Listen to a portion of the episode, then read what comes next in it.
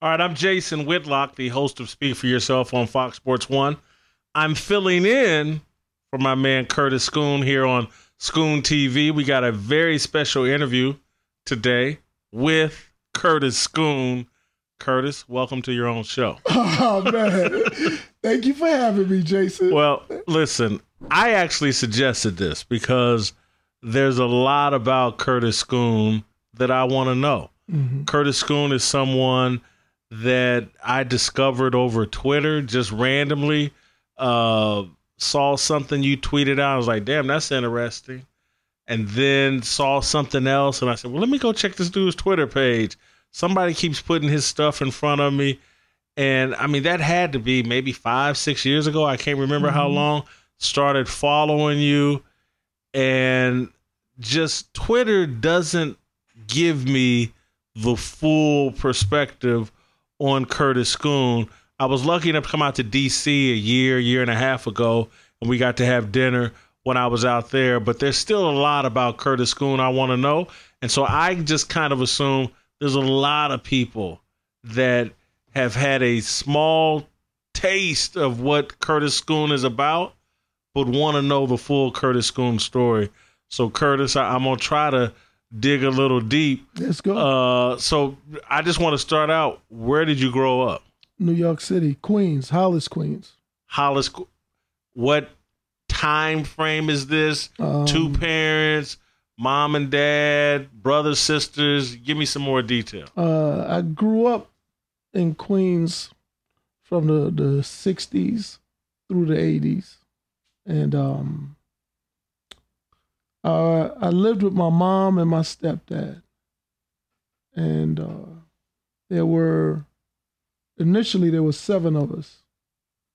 Apartment house in a house, a private house. Yeah, the the mortgage was was cheap back then. I think it might have been a hundred and something dollars for a house that's worth about six hundred thousand today. Oh yeah. wow! Yeah. What'd your mom do? What'd your stepdad do? My mom was a she was a housewife my stepdad he he was a mechanic and he did uh, air conditioning and cooling at the time. Various jobs. He's very good with his hands. But he basically took care of his family seven kids. And um, i remember us getting a new station wagon like every two or three years. Yeah. Oh wow. Yeah. So that sounds like a middle class upbringing? Pretty much. You you know um I mean, mom I would, at home. I, I, would I would say so, yeah. And, and we went to Catholic school. Yeah, we were definitely middle class. We had our rough patches, but did, did, you know your dad? Absolutely, I know my dad. Um, I was separated from him from age six to twenty one. Yeah, because yeah, just you know, him and my mom, things they went through, and so on, and he was kind of away, distant physically from me.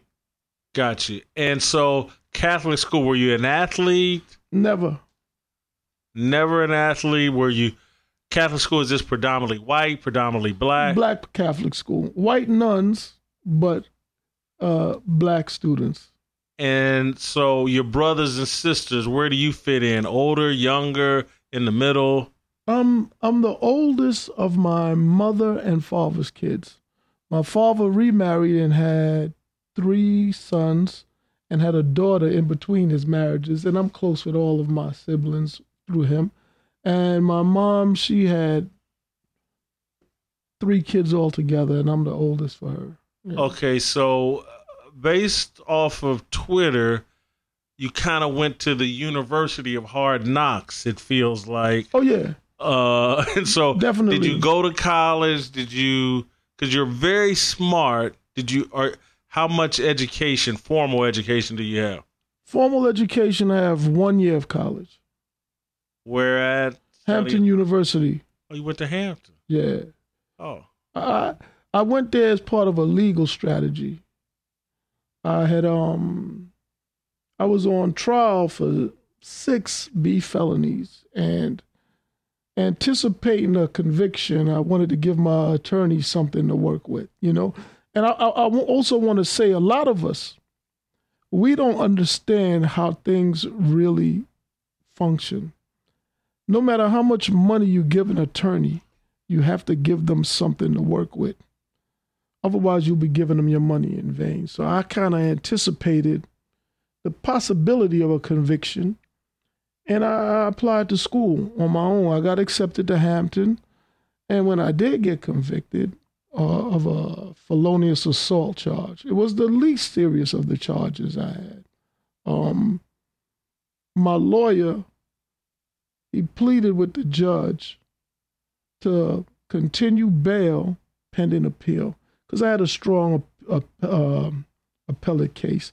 And eventually I did overturn that conviction. So I'm conviction free to this day. What age is this that, you know, you go to Hampton, you're facing these six felonies? Well, um, I went to trial in 1986. So I was 21, about to turn 22. And then I went to Hampton that, that fall. And so as without getting you, I don't know how comfortable you are. But, I, am very comfortable. Let's go. Let's what, let it rip. What were you doing in the streets to be facing six felonies? Well, um, what had actually happened is a guy. He he was selling marijuana, and he stole some money. And some people I know they kind of roughed him up a little bit, and I was there. So we all got charged, and it turned out he was a confidential informant. And he actually was there, sort of like, I, guess, to try to set us up some kind of way, you know. But because of his own greed or some kind of miscommunication, it was uh, thought that he stole something that didn't belong to him, and he got he got roughed up a little bit. So that that was the felonious assault charge. And then so you you you grow up in this middle class environment, two parents, mother homemaker, go to Catholic school. What was your attraction to the streets? Why the street life? I, I, I don't blame anyone for the choices I made, you know, and um I remember being about eight years old and listening to the soundtrack of Superfly. Um, I hadn't seen the movie, but I was just mesmerized by that soundtrack. And I saw the I saw the drug dealer and the criminal and the gangster as a, a sort of hero. So when people say that entertainment and pop culture doesn't influence, it does, because I'm not a stupid guy.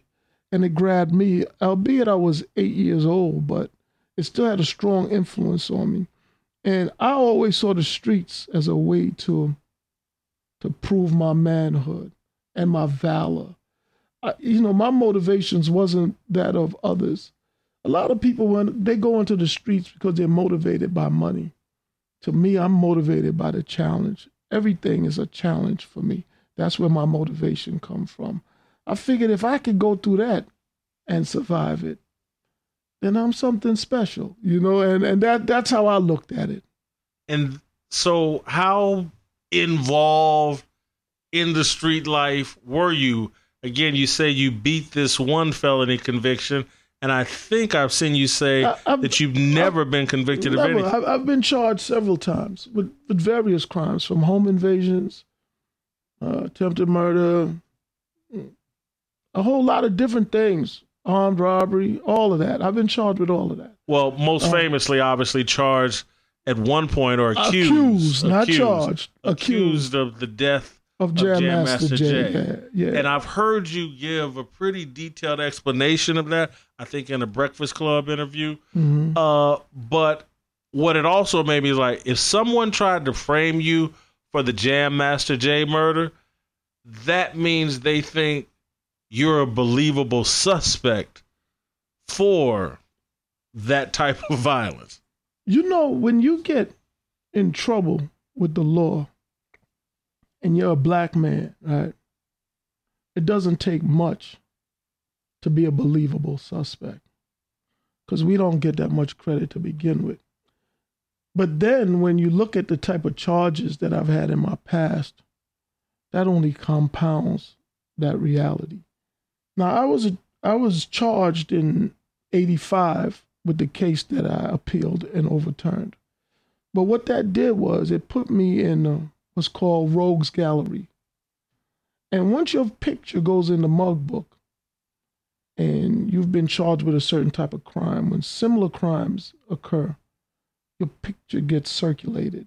And my picture was picked out for something I knew absolutely nothing about. As a matter of fact, uh, no one believes me, but other than that first charge, the other charges, I didn't have anything to do with. The first charge, yeah, I was there. Some things went on, and and, and also, I just want I want everyone to be mindful, because I was never convicted of a crime. You will never hear me confess to anything that I was never convicted of. So I will talk around certain things. But obviously, my life took me through certain paths. And, and, and you know, my charges were all sort of uh, crimes of aggression, somewhat violent in nature. And that that that's pretty much it. So yeah, when when I was uh, accused, I fit the MO.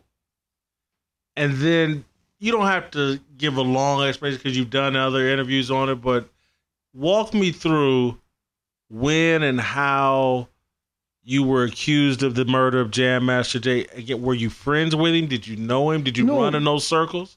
I, I knew him. Um, if we were friends, I don't think his killer would be walking around. I don't even think he would have been killed if we were friends. He, his situation is a result of the company he kept, and I wasn't in his company. You know, he, you know, I don't know why he chose the people he chose to be around, but that's on him. But I had nothing to do with any of that. As a matter of fact, I, you know, it had, by the time he had died, I don't, I think years had went by since I saw him or even communicated with him in any way, shape, or form. I heard you say, I think on the Breakfast Club, that you were pushed into that as a way to take attention away from the people that were actually in the room when he passed away or when he was murdered. But you know, let, let, let me flush it out. You know, I'm glad, and this is probably going to be the last time I talk about this. Okay. You know, but and this is the perfect uh, platform to do it on my uh, own platform. you know, look. but um, here's the thing. Jay gets killed um, October 30th, 2002. It's a Wednesday night. It's a cold, rainy night. That very night, people in the music industry were blaming individuals connected to Murder Inc. Records now, Murder Inc. is a label that was under Def Jam, which was under Universal Music Group. And Murder Inc. was connected to a, a notorious individual from Queens named Kenneth Supreme McGriff. Now, why people were blaming them, I don't know. And the fact they were blaming them so quickly, I don't even know what the connection was. I received a phone call from an individual named Donald Francois that night. And he says to me, Man, you heard what they're saying? They're saying Jay is dead. And my response was, Man, I don't believe that. He probably just got shot. They just love all the drama because that's my a, a perception of hip hop. It's just a whole bunch of hype and, and drama and and it just they all just get worked up over every little thing. So I thought it was just the usual you know, and um, it turns out that it wasn't.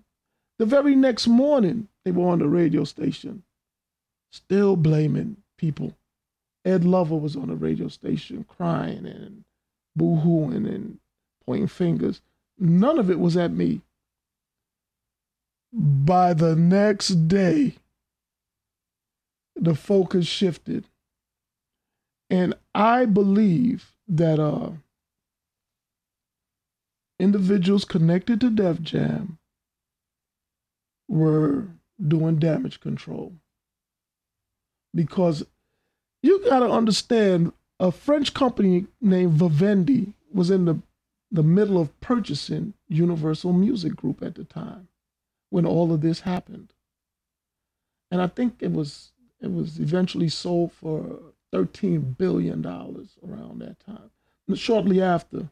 And here you have Universal through Def Jam, headed by Lyor Cohen and supposedly Russell Simmons.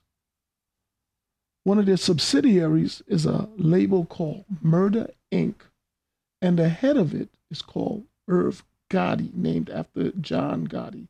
And they have a very real relationship with a convicted drug kingpin named Kenneth Supreme McGriff.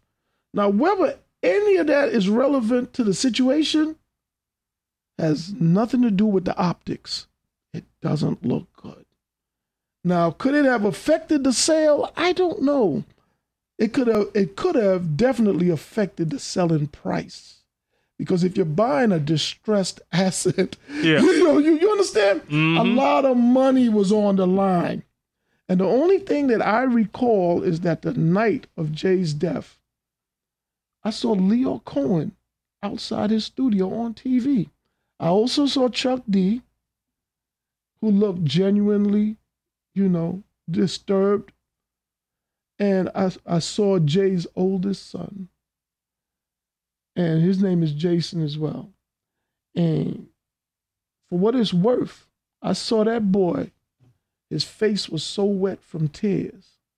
And at that time, I didn't even know that the wheels were turning to point things in my direction. But to this day, the look I saw on that young boy's face as he was going into manhood, I'm just so glad that I wasn't responsible for that look. I don't know who was, but I'm glad it wasn't me. Because even then, without knowing which direction they were going, I felt really bad for that kid. He must have been about 14 years old.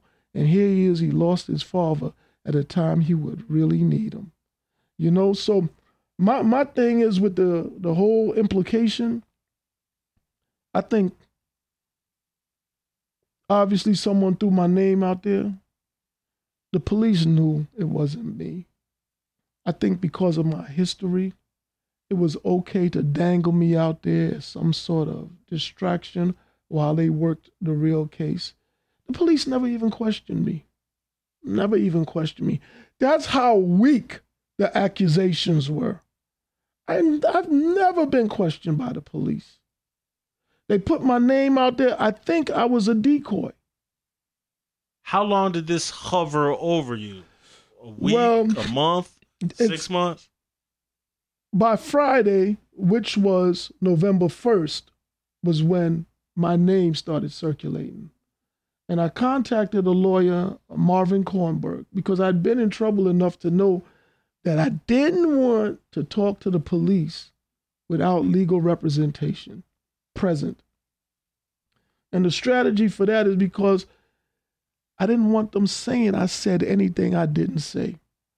You know, a lot of people they talk about the police, but they don't really understand how we get taken advantage of. The focus for these idiots is that get pulled over by the police and argue with them.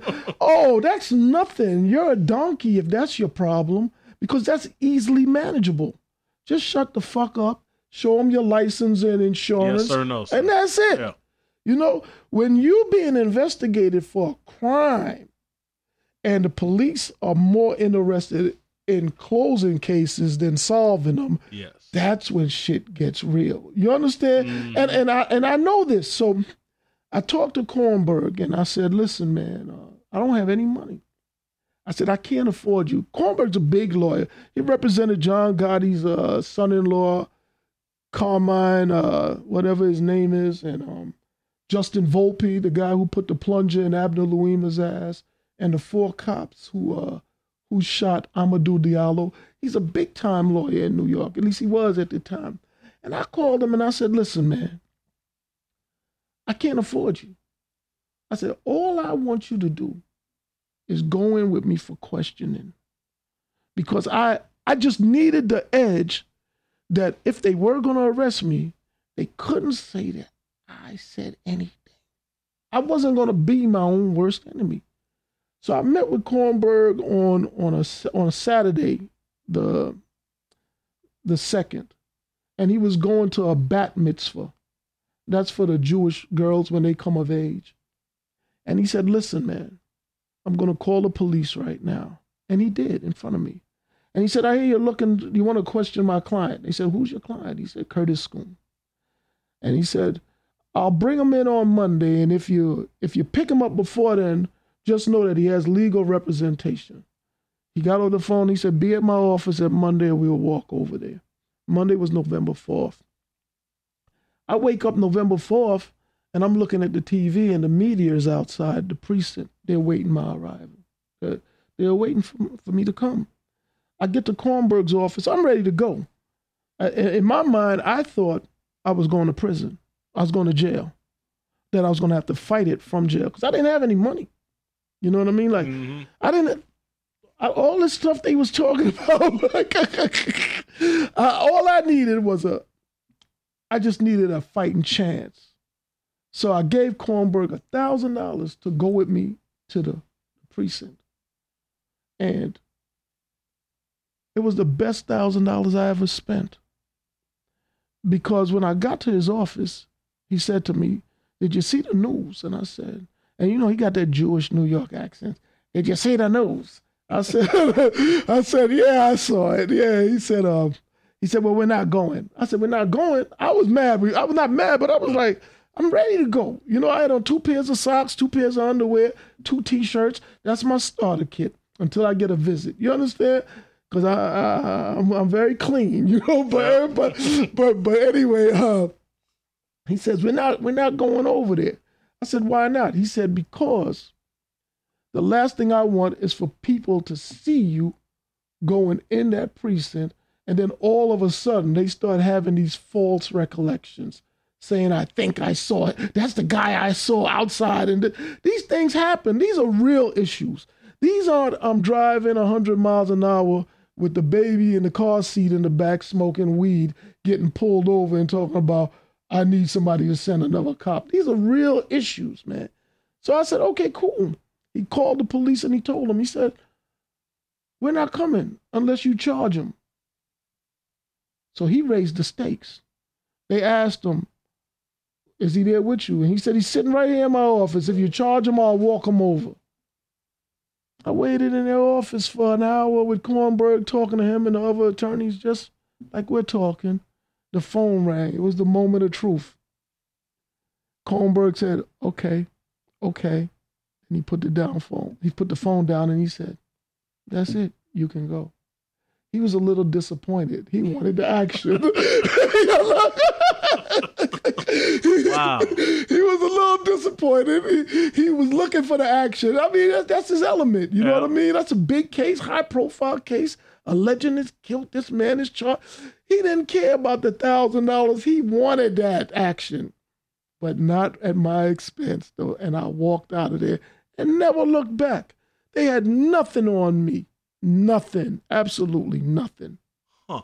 And so that story and being involved in that, is that what got Playboy interested in you in terms of writing about you later? Or? Well, here, here's what happened because two weeks before that incident, I had completed a, a screenplay called 1013, which is the New York City code for Officer Down. It was about the killing of Edward Byrne, a rookie police officer in 1987.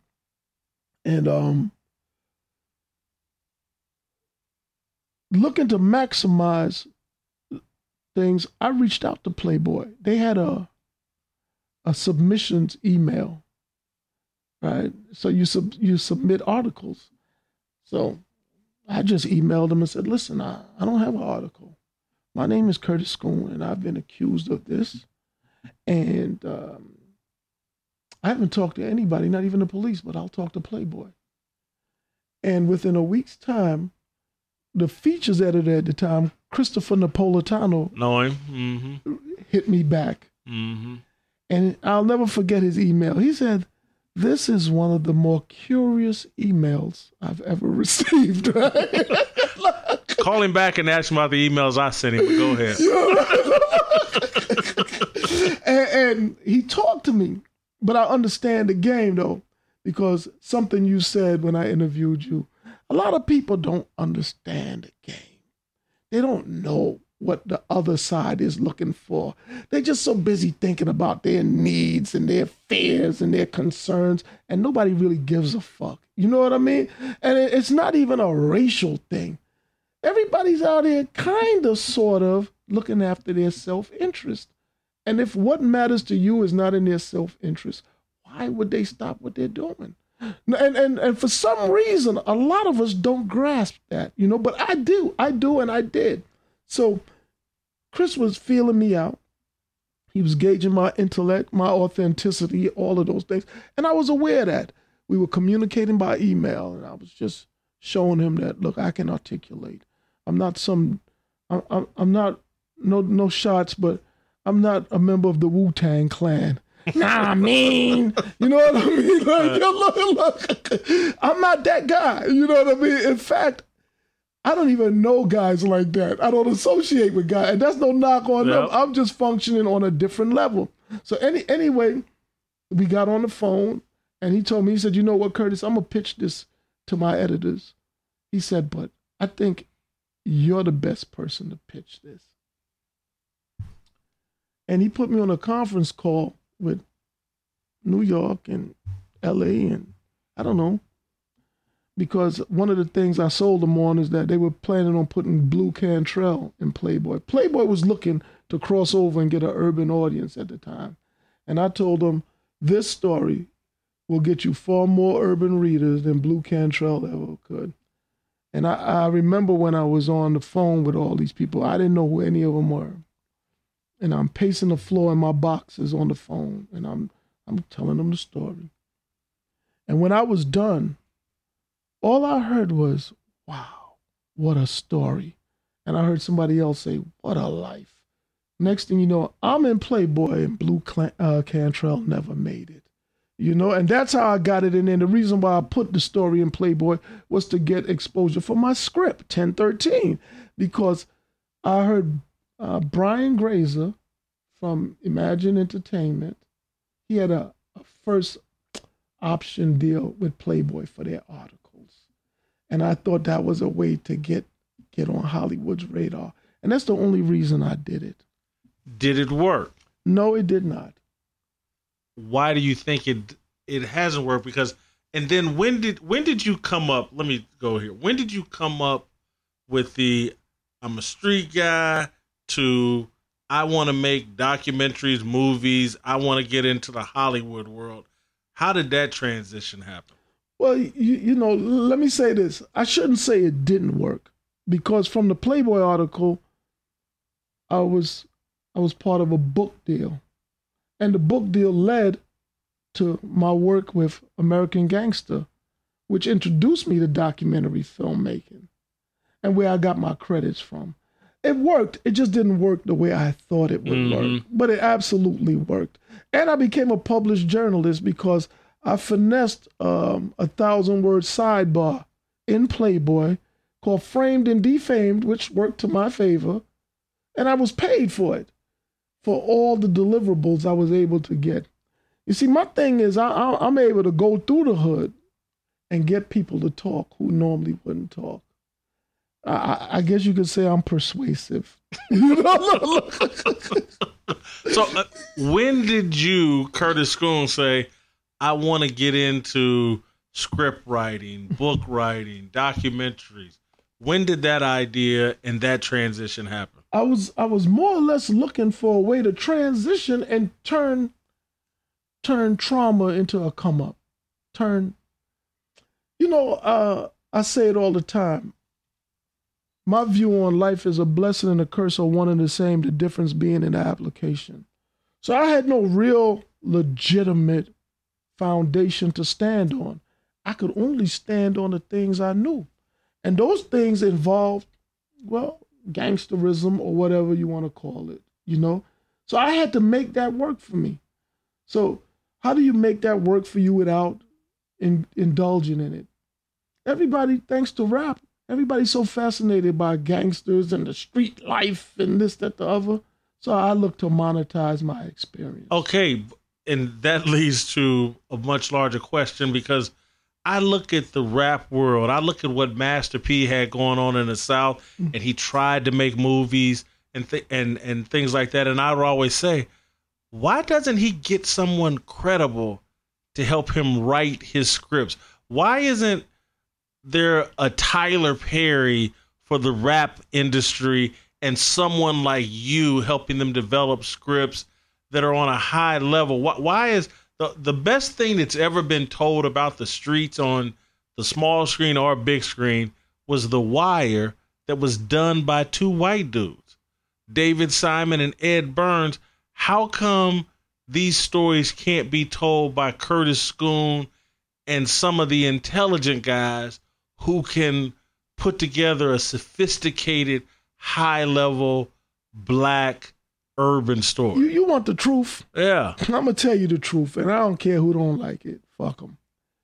The Wire.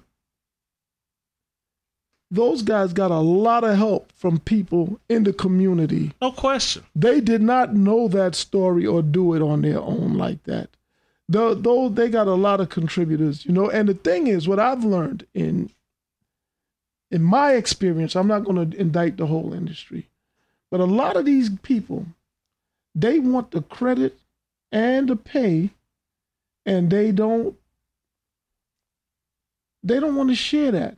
You know, I, I experienced that. Um, even with the book, I'm a I'm the contributor, but how am I simply a contributor when the idea is my idea? When when my Playboy article was the foundation of the successful pitch that the author had nothing to do with when I titled the book and all the contacts were mine.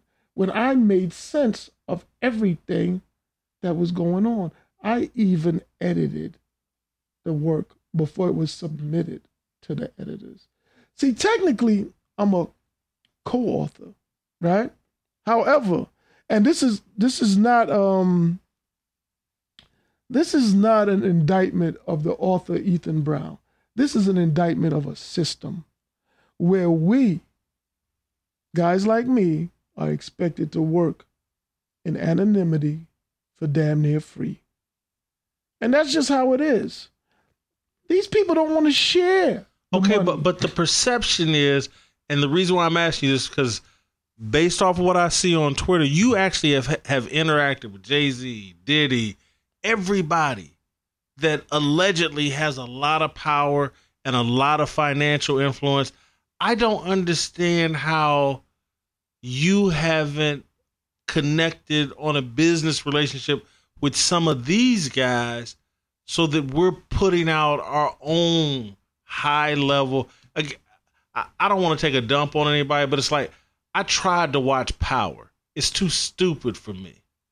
How come I, I don't understand how you're not involved with power or and maybe that's comical to you but 50 cent allegedly is doing this. I just don't a woman writes power and it's written for women. And that's why it's and it's not written for intelligent women uh, because it's just it's lowbrow television man. And just like a lot of things like reality shows and so on and so forth it's a soap opera it's not meant for people with any semblance of intelligence. You know, look, gotcha. look. Got, but again, help me, and maybe you don't want to answer. Go ahead.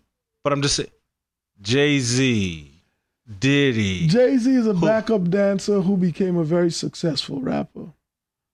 You know, there's there's an old Memorex commercial. You know, um, when when there it was a reference about when live enters the room, you know. When lies L I E live when live enters the room L I V E L I V E enters yeah. the room, you know. Everything else got to leave. So I'm live, and he might not be. You know what it is with these people, man? Let me stop talking in circles, man. I, I don't want to be too blatant here, but a lot of these guys like to be the only black guy in the room. See? And because it seems like there can only be one black guy in the room. I don't know how valid that is because I've never been the only black guy in the room to even know if there's validity to that thinking. But that thinking is common among us. A lot of black people in position, because we're so reliant on whites, are afraid that another black person who enters the room with them could displace them and take their coveted spot. So no, they would not. What it's not in their best interest to bring me around because if you're a two-bit street guy like Jay-Z and you bring me in the room, what do they need you in the room for anymore? You understand? So I, I get it and I respect it. And I'll give you another example.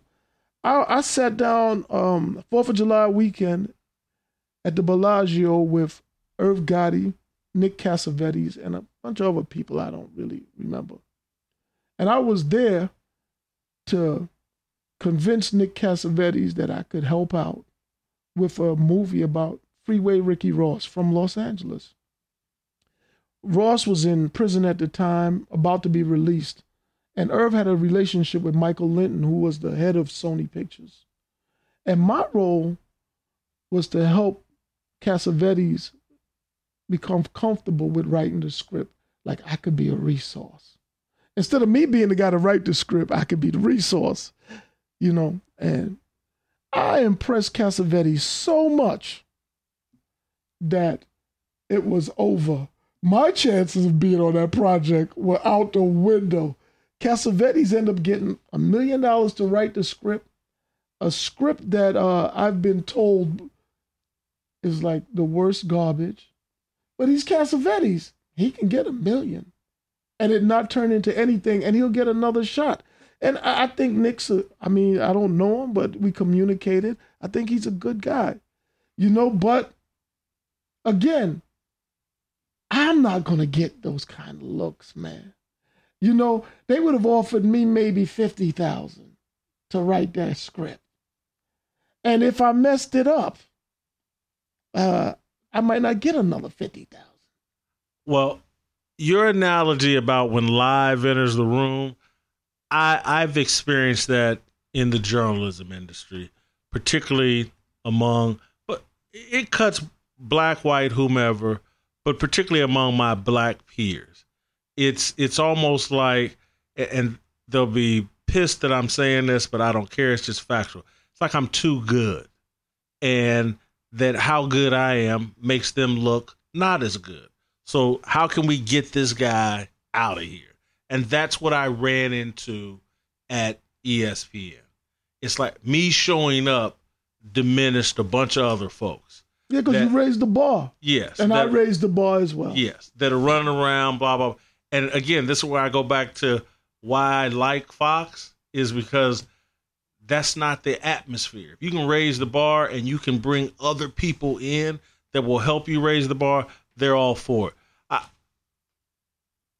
Black, White, and Blue, the documentary you mm-hmm. did, is has that been the most successful thing you've done so far in that lane?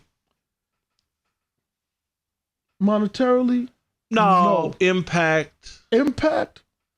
Uh, personally, it's the thing I'm most proud of. Gotcha. Yeah, it's the thing I'm most proud of because two people myself and Asia, a young black female, we set out and made a movie from beginning to end. We did 90% of all the work, just the two of us, on that project.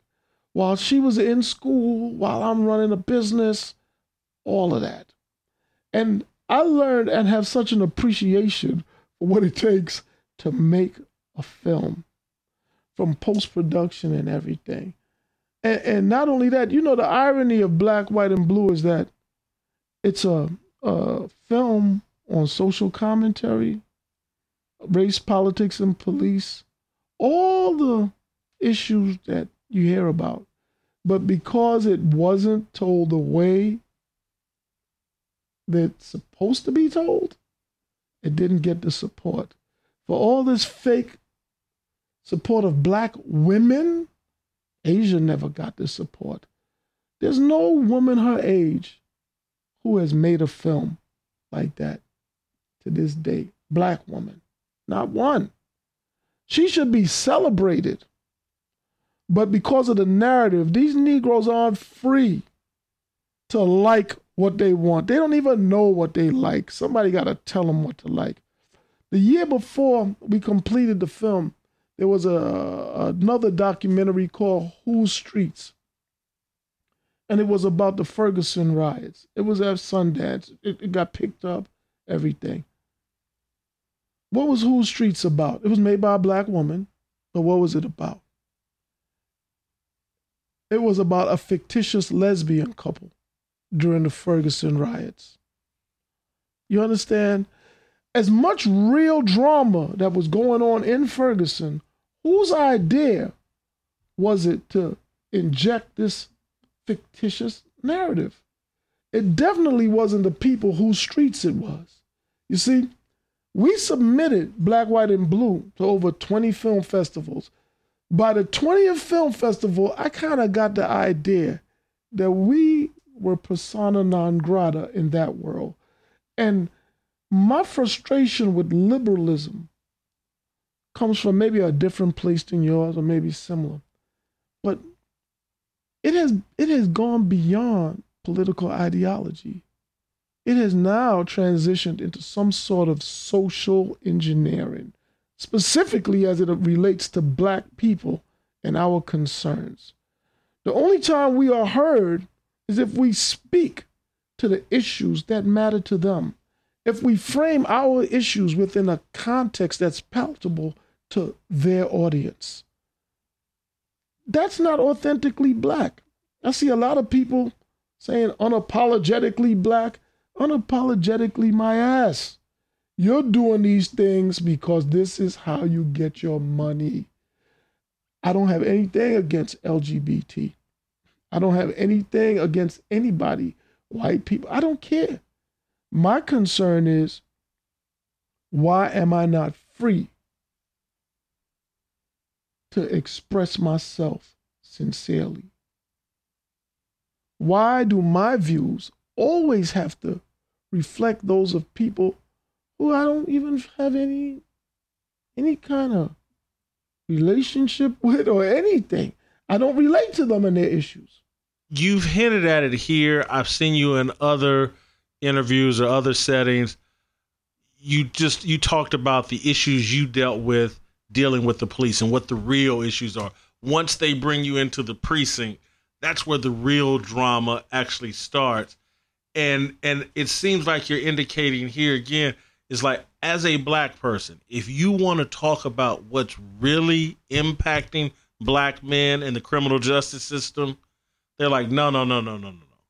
We need you over here talking about this lightning getting struck when when because the police kill someone controversially 25 times a year we need you talking about that rather than the thousands or perhaps even millions of interactions with the police inside the precinct that actually really does damage the black man listen man let me give you some examples I was charged with a crime in Nassau County. Um, I requested a lineup. My lawyer advised against it. But even as a young man, I took control of my defense. It's my life. I'm not going through the motions with you, man. I didn't do it. I don't know anything about it. Let's get the lineup. Why did he advise against it? Because if I was picked out in the lineup, it's positive ID, and that's tough to beat at trial but I know it wasn't me. The lawyer might have thought I was lying because we always lie. You know what I mean? There's a lot of lies. yeah, look. So anyway, uh, we did the lineup. The police says we don't have anybody your height. You guys got to do the lineup sitting down. We did the lineup sitting down. They didn't pick me out. After they didn't pick me out, they wanted to hear us talk because they might recognize the voice. All these chances to get me picked. Do you know afterwards I found out the perp was 5'10 and I'm 6'4? The reason why we did the lineup sitting down is because if we did it standing up, there was no chance I'd be picked out. You see, these are the things that the police do. See, I don't, I'm not making excuses for the police, but I, I don't have any kind of patience with assholes. You get pulled over, shut the fuck up, man. That's it. Just shut up. Don't argue. You, you, if they do something wrong and violate you, file a complaint, hire an attorney, put, call your congressman, call call your city councilman or something. Put pressure on their ass like that. You with your big mouth and inarticulate ass, you're not gonna do nothing but get hurt. Another another example. I'm on a payphone. I get pulled. The police pull me over. I'm uh, not pull me over. Pull up on me. They arrest me. They put me in the car. They charge me with a, a robbery of a jewelry store that had taken place several months earlier. Unbeknownst to the police, I didn't even live in New York at that time. I provided proof of residency out of state and proof of my whereabouts on the day in question out of state. Took it to the grand jury, case dismissed. At the grand jury, a lot of times your lawyers will advise you not to go to the grand jury because whatever you do at the grand jury, it's in the record, it's in the minutes. And that's why they say you can indict a ham sandwich because most people don't present a defense at the grand jury. They wait to hear what the prosecution has and plan for trial. I took my case to the grand jury and won, and rightfully so. I wasn't even in New York. But these are the games the police play.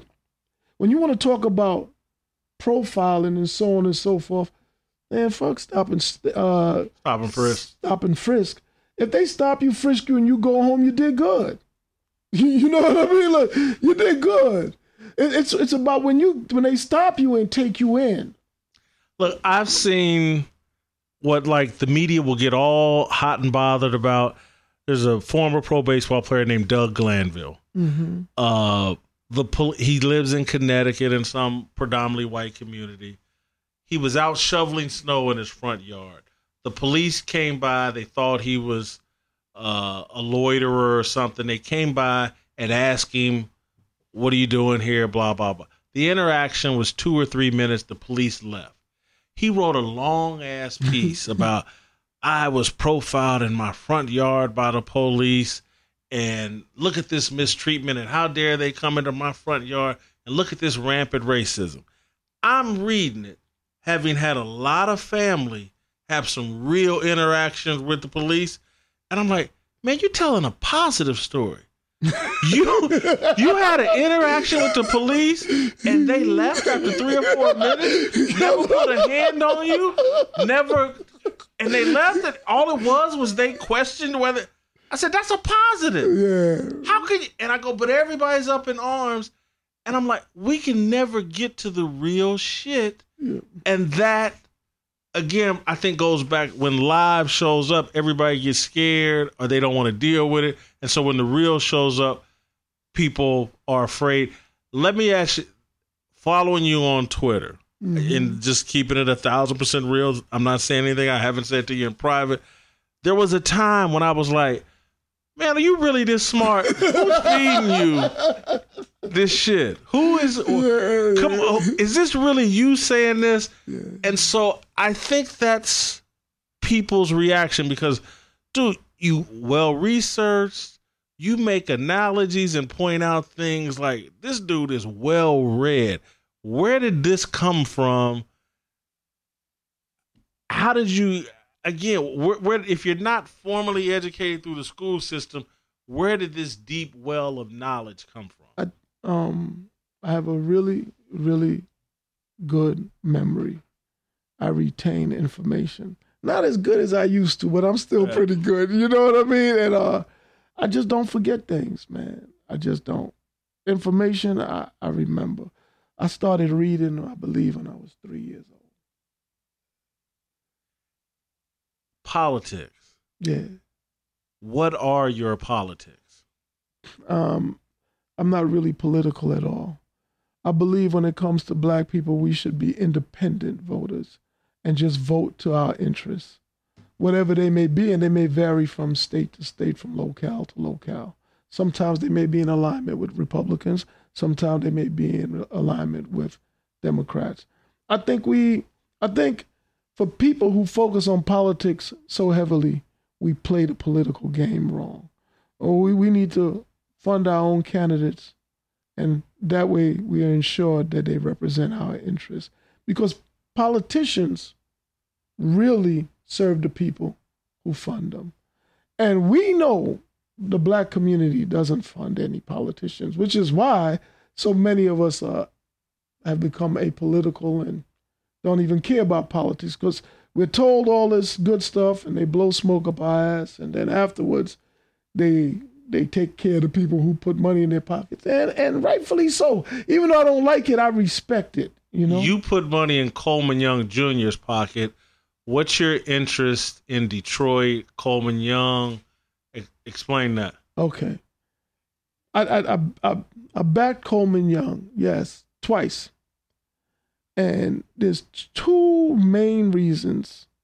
I see all this stuff going on nationally and black people being politicized and and mobilized for political causes in one shape or form. But in Detroit, which is 85% black, I, I really wanted to show that we don't need other people to get behind our candidates. We can fund and get our own candidates elected. I fell short both times, but I wanted to do more than talk. There's a lot of people on social media who just talk. They've never they never paid anything for anything but lip service. Uh, Coleman is a very how should I say it, genuine person, almost uh, innocent in a lot of ways, and and and that's that's rare for a person, much less a politician, and that is exactly why the establishment didn't want him. The DNC um, endorsed Mike Duggan, the incumbent mayor. It's the first time they endorsed anyone in Detroit because they never had to. There's only Democrat candidates in the city, but they wanted that Democrat, who is under investigation, by the way, by the uh, DOJ. Nobody wanted Coleman. And when he ran for Congress, they wanted Rashida Tlaib. You see what she's doing? She's part of the squad and talking about Palestine. They ran so many black candidates to split the, bo- the vote that it would be possible for her to get elected and go to Congress with this foolishness that she's with. My interest in Detroit and Coleman is this I want Coleman to run for mayor as an independent in 2021. I want them to have a real general election, not a remix of the primary with the top two Democrats going at it. You beat them once in the primary, you're going to beat them in the general. Let's have a real election. And my hope this time is that he has enough backing that he wins and it sends a signal to black people all over the country that you don't have to deal with this dichotomy.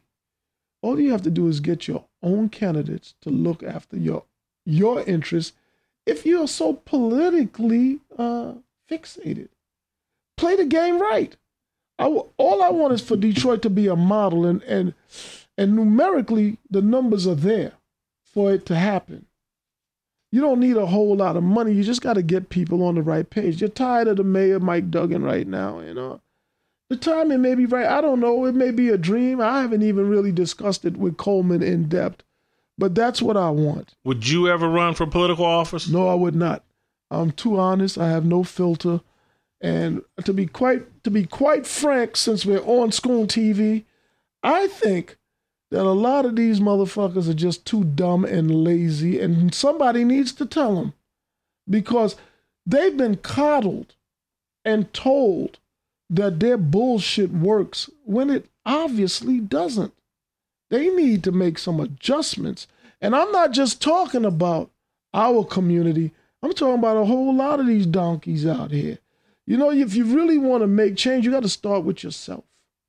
You know, what do you do beyond the filmmaking, your Twitter persona, what do you do for a living? Um, I'm partners in an outpatient mental health facility.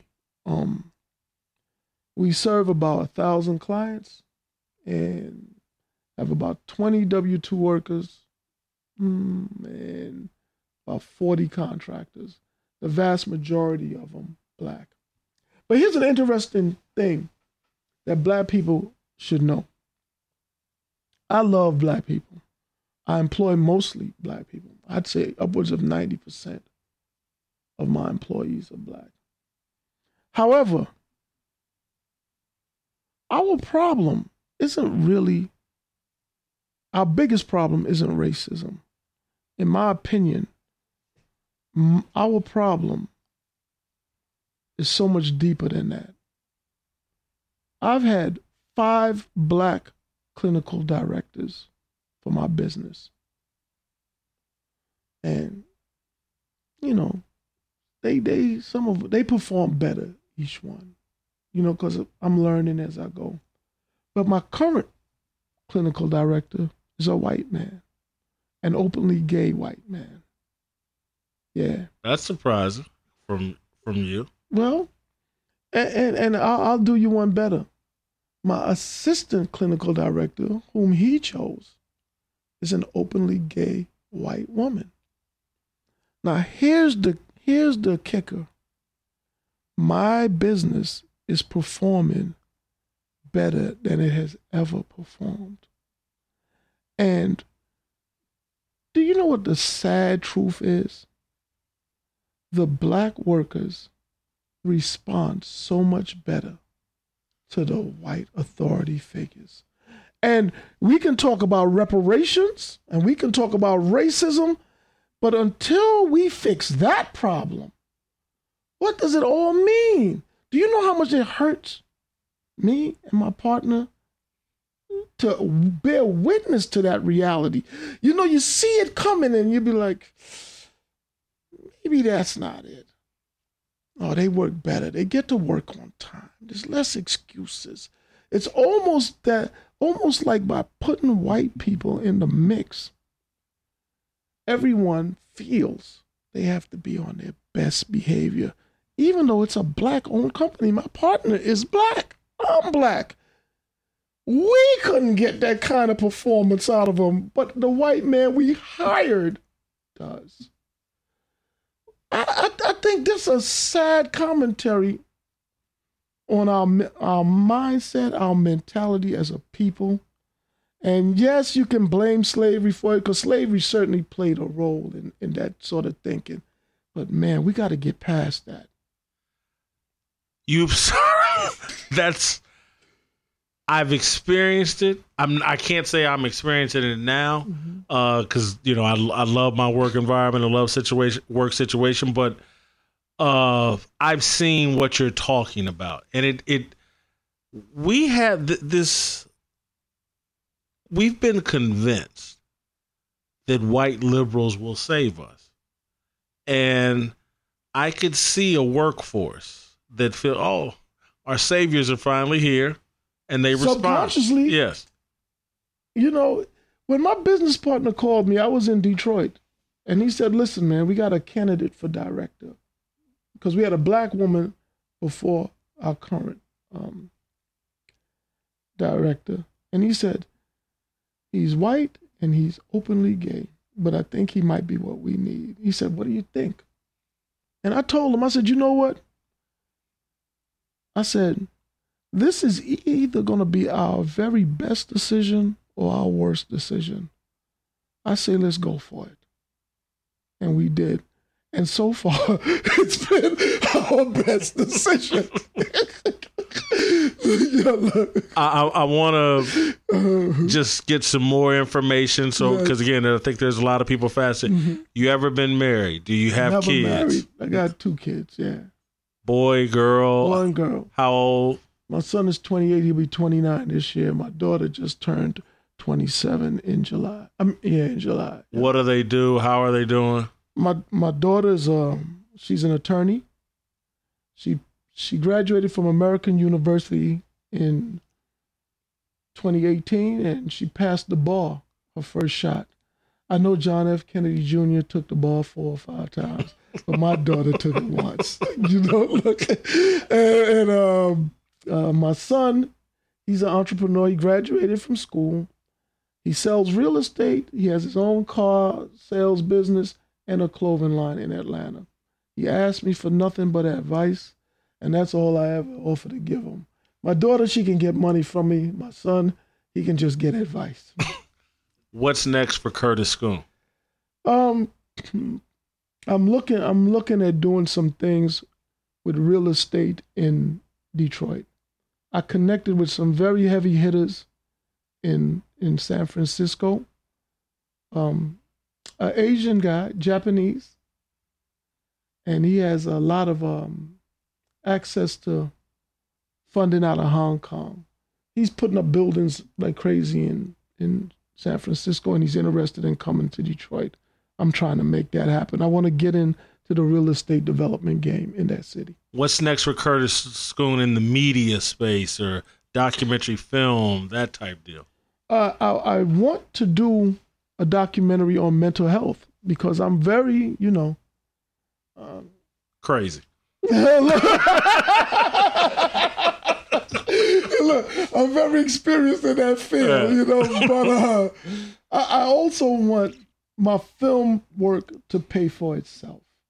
So, in order for me to start another film project, either this podcast or the film that I already made has to generate enough money to do it. I refuse to pay for any more projects out of my own pocket. I want to end on this note, and I, I wanted I've followed Scoon TV, mm-hmm. the initial podcast. I want your thoughts on what you thought of Dr. Umar Johnson. Dr. Umar Johnson. You did a podcast yes, with him. Yes, yes, It's pretty powerful. G- pretty powerful. I, I think Umar. Um, a lot of people ask me, "What's your personal assessment of Umar?" Because you know he's been involved with, yep. with some controversy, and I, I I really think that Umar is like a lot of people. I think he means well. I think he meant well. I think the mistake Umar and others make is they think because they are academically astute, it transfers over into business acumen. See, I, I don't think Umar set out to deceive anyone. I think he merely underestimated what it would take to accomplish the mission he set out on because making money is not really his thing. He's an academic, he's an intellectual. He knows a lot of things. And I'm not taking anything away from him. I, I think he gets his point across really, really good. You know what I mean? But that doesn't we gotta stop thinking because we're good at one thing, we're good at everything. You, you gotta gotta go out and recruit people, you know? Uh, well, I think it goes back to not goes back to because that's a different pocket, but but we talked about when you interviewed me. We got to understand we need each other. Yes. And so yes, Umar's yes. ideas and his ability to articulate them, his point of view, pretty impressive uh, to me. And but he may need some other people to round out his vision. You know, I, I, I and I'm just saying this here. I didn't mention it to Umar or anything, but I want to see if I could help with his school idea, it would need some kind of um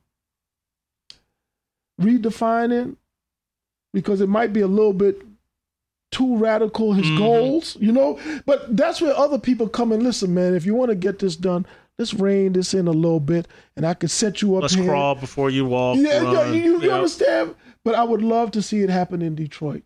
You know, and and and, and if you know, again, it's a lot of ifs here. But in my mind, I would like to give that brother a chance, if he doesn't make it happen on his own before then, to really show what his intentions were. And, and if I could help him with that and help the community and help young black boys and raise good, strong black men, I think that'll just be a plus. Because also, when we black people talk about helping other blacks, it's not a racist thing. We we carry the burden of so much blame in this country that what's wrong with us trying to help ourselves and each other and not asking the government for anything. How could you be mad at us when we ask for help and then be mad at us when we try to focus on helping ourselves? You see, that's a contradiction there. I'm not sure. If, I, I'm not sure if a lot of white people have a problem with us wanting to help ourselves. Okay. Because I, They I shouldn't. I think it actually builds credibility. I- it makes your complaints more valid. Oh, look what they're doing on their own, and now they're asking us to do X, Y, and Z. That makes more sense than, hey, let me get X, Y, and Z, and then I'll circle back to A, B, and C. Yeah. Because again, everything starts with us. Yeah, we got to put skin in the game. And, and talking about what our ancestors did, that just don't cut it today. I mean, this whole reparations talk and all of this, I mean, let's just go to work, man. That's all. That that's what I think. We just need to go to work and I think we can do it. Curtis, I appreciate you allowing me to ask these questions. I feel more up to date. Now, when I read your tweets, I got a little more context and background information. Yeah. I hope viewers enjoyed this. We're to have to do this again. My man, Jason Whitlock. All right.